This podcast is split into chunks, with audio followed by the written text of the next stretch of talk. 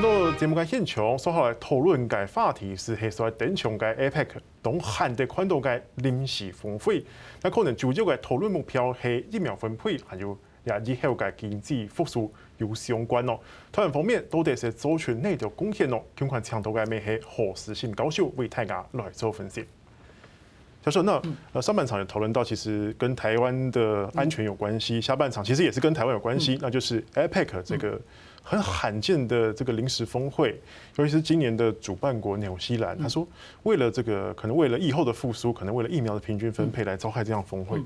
哎，好像也不是一个常态吼。当然，这个事实上在过去的 APEC 会里面没有这样的一种临时的这种非正式的领袖会议哈，那这个大概第一次。那这个当然就是说，他呃十一月的时候，事实上这个还是会再召开一次这种对一个正式的这样的一个峰会。那他这次等于是可能这个先召集各国的一个领袖或者是领袖代表，那这个就这样的一个这个今年的这样的一个主题啊，大家先这个沟通，因为这个呃通常在 APEC 的峰会之后啊，也这个呃希望啊这个有一个这个共同的这样的一种声明文件会出来。那这个呃，所以啊，这个呃，今年比较特别，就是说这个在这个呃呃，距离峰会大概还有三四个月的这个时间呢，他们等于是先做这样的一个这个呃这种非正式的这种这种这种这种会晤，然后这也为今年十一月啊，这个我想这个呃整个纽西兰在准备整个这个峰会的最后的这样的一个这个共同声明啊，我想这个这个呃当然是会有帮助，特别事实上是今年的美国总统是不一样，那过去。我们可以看到，就是说这个呃，川普总统事实上对这些会议，特别甚至于他对于这个对这种东协的这种会议啊，他经常这个缺席哈。那或者是就是派个副总统潘斯这个去这个出席。那不过这个我们看呢，现在的拜登总统跟过去这个不一样，他很重视这样的一种多边的这样的一个组织。那包括 APEC，所以这个呃，大家在今天晚上或者那个呃，拜登啊，他还是会有这个呃亲自这个与会。那当然，这个可能我们也可以这个这个比较这个呃呃呃期待一点，就是说这个呃拜登呃今年啊这个呃上来之后，他这个除了这个跟盟国的这个会谈之后，当然他也跟俄罗斯的总统有这个见面，可是他一直还没有跟中国大陆的这个习近平见面。那这个他们本来安排就是说十月的时候，可能透过 G 团体这个在罗罗马的时的时候啊，是不是有个场边的这样的一个会谈？那当然。呃，这个 APEC 这次的会议啊，这个呃一个另外一个聚焦的一个这个重点啊，就是说这次大概是这个中国大陆跟这个美国。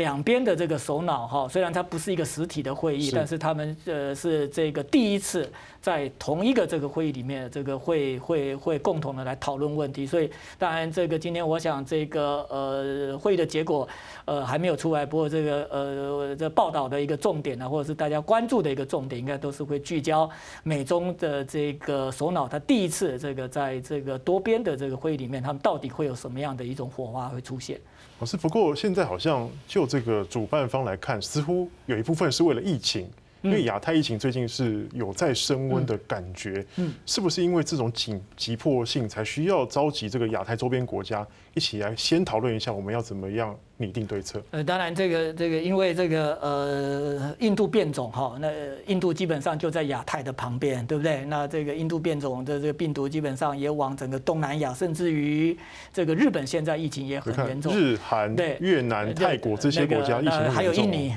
印尼印尼几乎已经失控了哈。那所以就是说，这个呃，整个这个呃，APEC 哈，我想他这他这次的重点大概就摆在这个等于是防疫了。那防疫的重点当然是疫苗。还是重中之重。那如何的让整个这样的一个这个 APEC 的这个成员体都能够这个迅速而且公平的获得这个疫苗？那另外的话，当然就是疫后的经济的一个复苏。事实上，这么快就要先讨论这个问题？因为这个，我想这个现在整个欧盟也慢慢的，他们在虽然他们像英国这个呃又被这个这个呃变种病毒给攻破，不过我想这个随着疫苗的这样覆盖率的一个提高，还有第二代疫苗的一个出现，呃这个。个整个这个呃欧盟啊，它也在思考这个疫后的这样的一种次序的一个回复，包括经济的重建。那欧洲事实上现在看起来就是说整个经济的数据啊，换句话说，它疫后的这个呃复苏的力道是比我们这个呃东亚国家、亚太国家要来得好。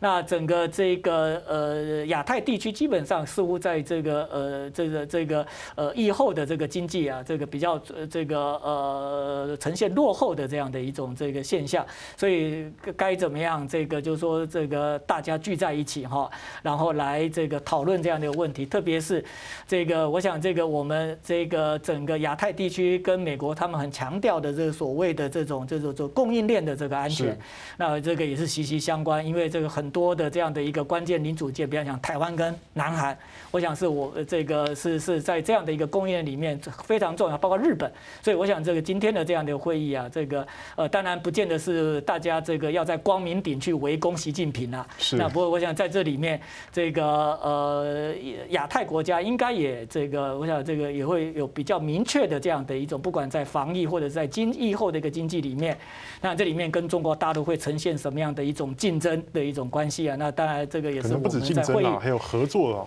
对，当然我想这个呃，本来美国事实上这个在跟这个中国的关系里面，它也不不是完全的强调这个呃这个只有竞争的。我想在在在很多的这个特别像这个气候变迁，那这个问题，我想这个美国跟中国这个呃呃需要合作。那甚至于在整个这个疫后的这样的一种区域的经济的复苏里面，中国大陆当然是一个。重要的这个因素，所以我想在今天的这个 APEC，我我们也期待，就是说，呃，这个是一个这个我们区域这个呃大家合作的一个开始哦。那当然，这个呃是是不是也可以为我们这个两岸的一个关系的一个缓解，这个找到机会？当然，这也是值得我们去期待的。老师，那今年哈，那个我方代表在兔派出了张忠谋作为代表参加这次的临时的视讯峰会。那当然就是蔡总统有交付两大任务嘛，第一个就是疫苗的平均分配，另外就是呃疫后的经济复苏，台湾可以做出什么样的贡献？嗯，哎，也刚好是回应到了就是呃主办方哎提出了两大诉求。老师，那你怎么看？啊，当然，这个我们呃，台湾在防疫上面哈，这个我们当然上半场这个在上半场这个守得很好。那虽然这个从五月之后，这个似乎这个我们开始有社区的感染，不过这如果说我们从这个我们的这个染疫的这个人数来看，即便是在这个最严重的时候，我们一天也没有超过一千个。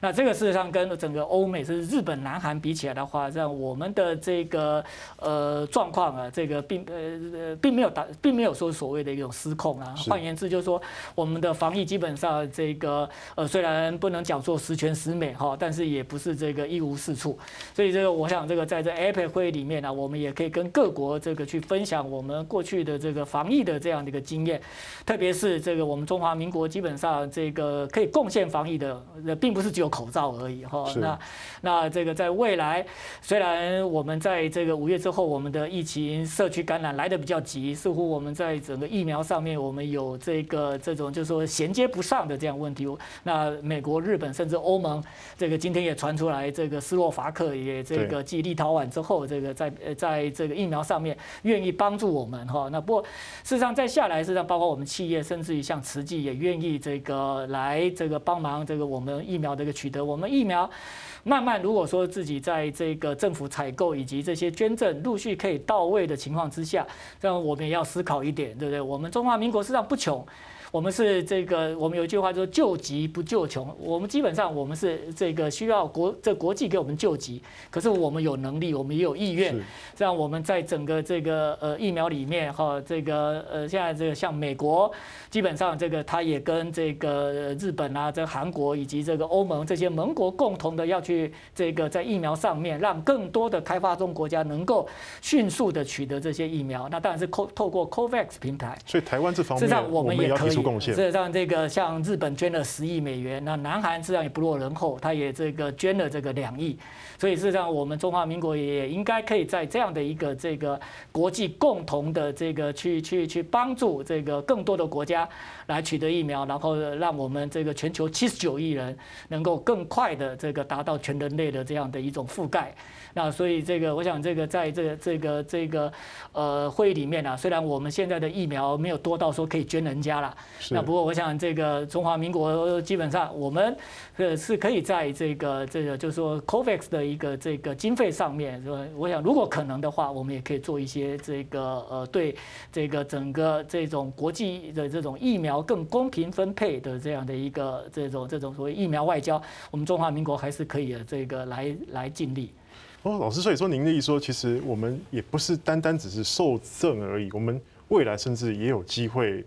能够有能力，也要帮助其他国家。当然，我们是有能力啊。这我想，这个我们这个呃呃呃，这台湾在整个在亚太地区啊，这样我们是一个很很强的这个呃经济体啊。那所以这个呃，我们我们缺疫苗。可是这个，我想这个有很多因素的造成哈。那但当然，这个在我们自己这个就是说疫苗的取得，这个呃慢慢这个这个没有没有大问题的情况之下，那当然这个我们可能这未来，可也不止就是说这个呃在这种这种金钱上面呢，甚至于如果说我们的国产疫苗能够顺利的这个通过紧急授权，甚至有这个 WHO 的这样的一个认证的话，实际上我想我们的的这个台湾的疫疫苗也可以啊，加入整个国际这样的这个疫苗外交的队伍当中。好，老师，谢谢。